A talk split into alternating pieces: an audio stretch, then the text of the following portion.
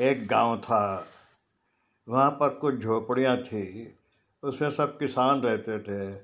वहाँ कोई बड़ा आदमी नहीं रहता था। किसानों के जो गाय बैल हैं, उनको चराने के लिए गुराखी होते थे। गुराखी यानी गडरिया। गडरिया यानी गाय भैंस चराने वाला, उनकी देख रेख कराने वाला। एक बार क्या हुआ कि उसके मन में आया लोगों को सताना चाहिए। तो उसने क्या किया कि ऐसी जाके किसी की जगह खबर दे दी, अरे भाई, तुम्हारा आदमी तो मर गया है, यहाँ भीड़ है, जाके देख के आओ। तो बेचारी दौड़े दौड़े गई और वहाँ देखा तो उसका आदमी जो था, वो काम कर रहा था। तो उसका बड़ा गुस्सा आया। उसने बताया अपने आदमी को कि, अरे ऐसा ऐसा लड़का बोल रहा है, हम लोगों को बुद्धू बना है।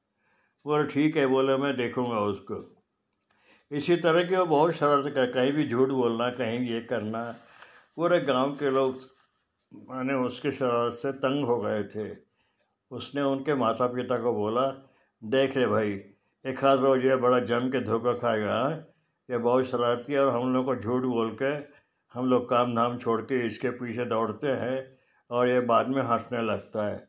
कुछ हो गया तो हमको नहीं मालूम। इसके बाद क्या होता है कि एक बार वो जंगल में चलाते समय उसके मन में आया चलो सब गाँव वालों को सबको शरारत से न सताना चाहिए। तो उसने झूठा ही बोलना चालू कर दिया। अरे शेर आए, अरे शेर आए, अरे बचाओ बचाओ बचाओ। उसकी आवाज़ सुन के गाँव के लोग दौड़ के आए। तो देखते वो हंस रहा है। बोले, देख बेटा, तू ऐसा मत किया कर, समझे ना? नहीं तो तेरे सचमुच में शेर आएगा और गाँव के तुम्हारे गाय बैल खा गया तो ही ही ही करके वो हंसने लगा। उसके बाद क्या हुआ कि एक दिन फिर उसके शर मना मन में आई शरारत की तो उससे फिर चिल्लाया, अरे बचाओ रे बचाओ रे, चीता आया चीता आया। गाँव के लोग सोचे, जाए कि नहीं, जाए कि नहीं? तो एक आदमी बोला, चल यार, कहीं सचमुच में आ गया हो तो बेचारा तो ख़त्म हो जाएगा। दौड़ के गए फिर उस हंसने लगा, उसने बोला, बेवकूफ़ बनाया, बुद्धू बनाया, बेवकूफ़ बनाया, बुद्धू बनाया बुद्धू बनाया। उसके बाद क्या होता है कि तीसरी बार भी ऐसे ही होता है। लेकिन तीसरी बार में क्या होता है मज़ा कि सचमुच में शेर आता है और उसके गाय बैलों को खाने लगता है। फिर ये बेचारा सचमुच में चिल्लाता है, अच्छे ज़ोर से। बचाओ रे, शेर आ गया रे। मैं सच्ची बोल रहा हूँ रे बाबा इसमें झूठ नहीं बोल रहा हूँ। लोग बोले कि इसे शराब से तंग हो गए हैं। ये बोल रहा है, झूठ नहीं बोल रहा है सचमुच में झूठ बोलता होगा। तो कोई भी आदमी उसको बचा नहीं गया। इधर क्या हुआ? शेर ने सबको खा लिया।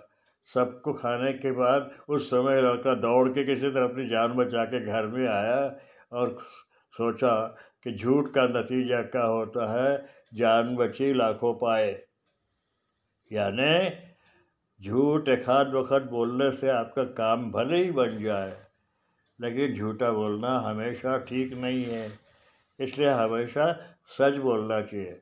सच बोलने पे आज क्या है? सच बोलने के लिए कोई डरने की ज़रूरत नहीं। इसलिए ये मैंने अपने स्कूल के समय में बच्चों के इसमें कहानियों में सुनी थी। इसको मैं आप सबके सामने शेयर किया हूँ। हाँ तो ये काफ़ी पहले की बात है। एक अचानक मेरे को अच्छा एक वाकया याद आ गया। उसे कहानी स्वरूप में एक सुनाता हूँ मैं। ये बहुत पहले की बात है। शायद उन्नीस सौ पैंसठ या छियासठ इस आसपास। जब हमारे प्रधानमंत्री ये अपने, क्या बोलते हैं, लाल बहादुर शास्त्री थे। लाल बहादुर शास्त्री के बारे में एक मज़ेदार, उनकी हाइट बहुत कम थी और बहुत अच्छा और मीठा बोलते थे।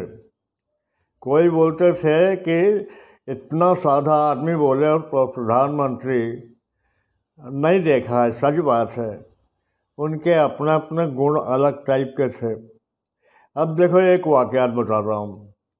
एक बार उन्होंने अपने कॉन्फिडेंशियल असिस्टेंट से बोला कि मैं अपनी बहन को मिलने जा रहा हूँ। ये किसी से नहीं कहना, क्योंकि वो बहुत बीमार है और सोई रहती है बेड रिडन है। उसकी तबीयत बहुत ख़राब है और मैं बोले, बिल्कुल सेकंड क्लास में जाऊँगा और उसमें जो ऑर्डिनरी सेकंड क्लास है, उसमें जाऊँगा। किसी को भी पता नहीं चलना चाहिए कि मैं जा रहा हूँ। मेरी बहन और मेरे बहन का बेटा, मेरा भांजा, ये भिलाई में रहते हैं। भिलाई स्टील प्लांट में काम करता है, उसके पास मेरी बहन रहती है। तो बिल्कुल मैं किसी को भी नहीं बताना कि मैं वहाँ गया हूँ। भिलाई स्टील प्लांट में नहीं पता चलना चाहिए।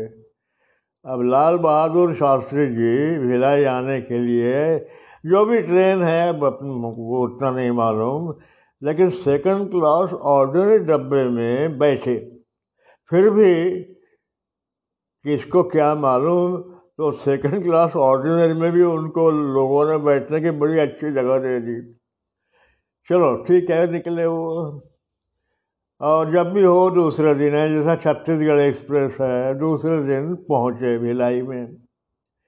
तो छत्तीसगढ़ एक्सप्रेस आ, नहीं दूसरी गाड़ी होगी भाई मेरे ख्याल नहीं आ रहा। ये करीब पहुँची सुबह आठ नौ बजे। कौन सी गाड़ी की मुझे मालूम नहीं। और वो वहाँ से उतरे तो उतरे तो क्या देखते हैं स्टेशन में जनरल मैनेजर डायरेक्टर और बड़े बड़े लोग हाथ में फूल की माला लेके स्पेशल के डब्बे के सामने खड़े हैं। उनको लगा प्रधानमंत्री आ रहे हैं तो स्पेशल डब्बा होगा। और वो उतर के सेकंड क्लास के डब्बे से उठ रहे तो सबके एकदम ये हो गया समझे ना? तो एनीवे anyway, उन्होंने रिसीव किया। तो उन्होंने बोला कि देखिए, आप लोग आ गए मिल के बहुत खुश हूँ। मैं बहुत खुश हूँ, लेकिन आप लोग भी अभी जाइए। मैं अभी सीधा हॉस्पिटल जा रहा हूँ मेरी बहन से मिलने। मेरी बहन वहाँ एडमिट है। तो उन्होंने क्या नाम है, क्या पूछा? नहीं, ये नहीं बताऊँगा, बोले मैं अपनी बहन के आया हूँ। मैं इतना होने के बाद भी अपने स्टील प्लांट के जो खुफिया विभाग है, उनको पता लगा लिया इनके बहन का बेटे का नाम प्रधान है। तो फटाफट फटाफट कैसे काम हुआ देखो। एक, इनको जवाहरलाल जी, ये सॉरी ये अपने शास्त्री जी टेंपो में बैठे। उस समय टेंपो में दो रुपए लगते थे। तो वो स्पेशल टेंपो नहीं, जिसमें सवारी रहती है। तो वो दो रुपए दे के वो टेंपो में बैठे और वो पहुँचे हॉस्पिटल अब ये सोचो कि टेंपो को दुर्ग स्टेशन से अपना जो बड़ा हॉस्पिटल है, वहाँ आते तो कितना देर लगेगा? दस मिनट लगेगा ज़्यादा से ज़्यादा। इस दस मिनट में उन लोगों ने पता लगा लिया शास्त्री जी की बहन कौन है? तो उन्होंने देखा है कि बिल्कुल बाहर में वंडाराम भाई तो जो वरांडा वगैरह रहता है, सब पेशेंट से भरे हुए हैं, अंदर कोई जगह नहीं है। और ये जो शास्त्री जी की बहन है और बाहर में जो अपना पाँव दान रहते हैं, उसके पास में कहीं तो भी चद्दर में बैठ के एक दीवार से ऐसी बैठी हुई है और लड़का भी उसके पास बैठा हुआ है। उन लोगों ने चटपट चटपट उसको उठाया और सबसे वीवीआईपी जो कमरा है, उसमें शिफ्ट शिफ्ट किया, उसको बिस्तर में लेटाया और क्या क्या है ग्लूकोज वगैरह लगाना है, वो लगा दिया। और एक डॉक्टर और एक नर्स को वहाँ तैनात कर दिया और सब वीआईपी जैसे क्या है दवाई और वहाँ पर एसी वेसी वाला रूम रहता है, सब दुनिया भर का बढ़िया है सब। अरे बाप रे, ये कैसी किंवदंती है, हम लोगों को भी पता चली, हम लोग बोलते थे, वाह अरे वाह। इसके बाद क्या हुआ कि वो लड़के से बात करके अपने बहन से बात करके करीब बारह बजे तक अपने घर आए वहाँ, वो बेटा। वो बेटा रहता था, वो टू बी टाइप के एक बहुत छोटे घर में। Two B type Bhilai steel plant का सबसे छोटा घर कहलाता है। समझे ना? तो क्या हुआ, वो तीन घंटे में उसको एक बड़ा क्वार्टर अलॉट किया गया। उसका नाम प्रधान था, वो कहीं तो भी सुपरवाइजर था। उसको बड़ा अच्छा बड़ा क्वार्टर को अलाउट उसके डेजिग्नेशन के हिसाब से नहीं हो सकता है। तो उसको प्रमोशन दे के ऑफिसर बना दिया। फटाफट ऑर्डर भी निकल गए। उस ऑर्डर के बाद वो घर अलाट हुआ। घर अलाट होके पूरा उसमें फर्नीचर लगा दिया। फर्नीचर लगा के वो गार्डनिंग में वो बड़े बड़े अच्छे अच्छे पौधे सब लगवा दिए। ये सब करके उसका बिल्कुल फर्निश बढ़िया सुंदर गार्डन वाला क्वार्टर बड़ा सब बन गया।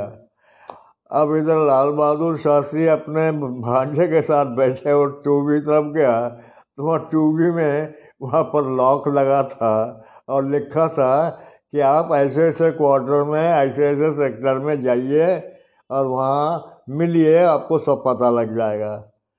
अब वो भैया अपना स्कूटर में शास्त्री जी को लेके पहुँचे वहाँ। तो वहाँ देखते हैं, अरे बाप रे, बड़ा बंगला है। पूरे गार्डन गुलाब के फूल, ये फूल, ठंडी हवा बह रही है। और उसके सामने वहाँ पर सब गार्ड वगैरह खड़े हुए हैं। एक ऑफिसर भी था। ये आए उनको रिसीव किया, अंदर ले गए। शास्त्री जी ने बोला, अरे भाई, आपको किसने ये किया है समझा ना तो बोलो, नहीं, हमें बड़े साहब ने किया है ये। अब शास्त्री जी सोचे, देखे तो क्या क्या है करके।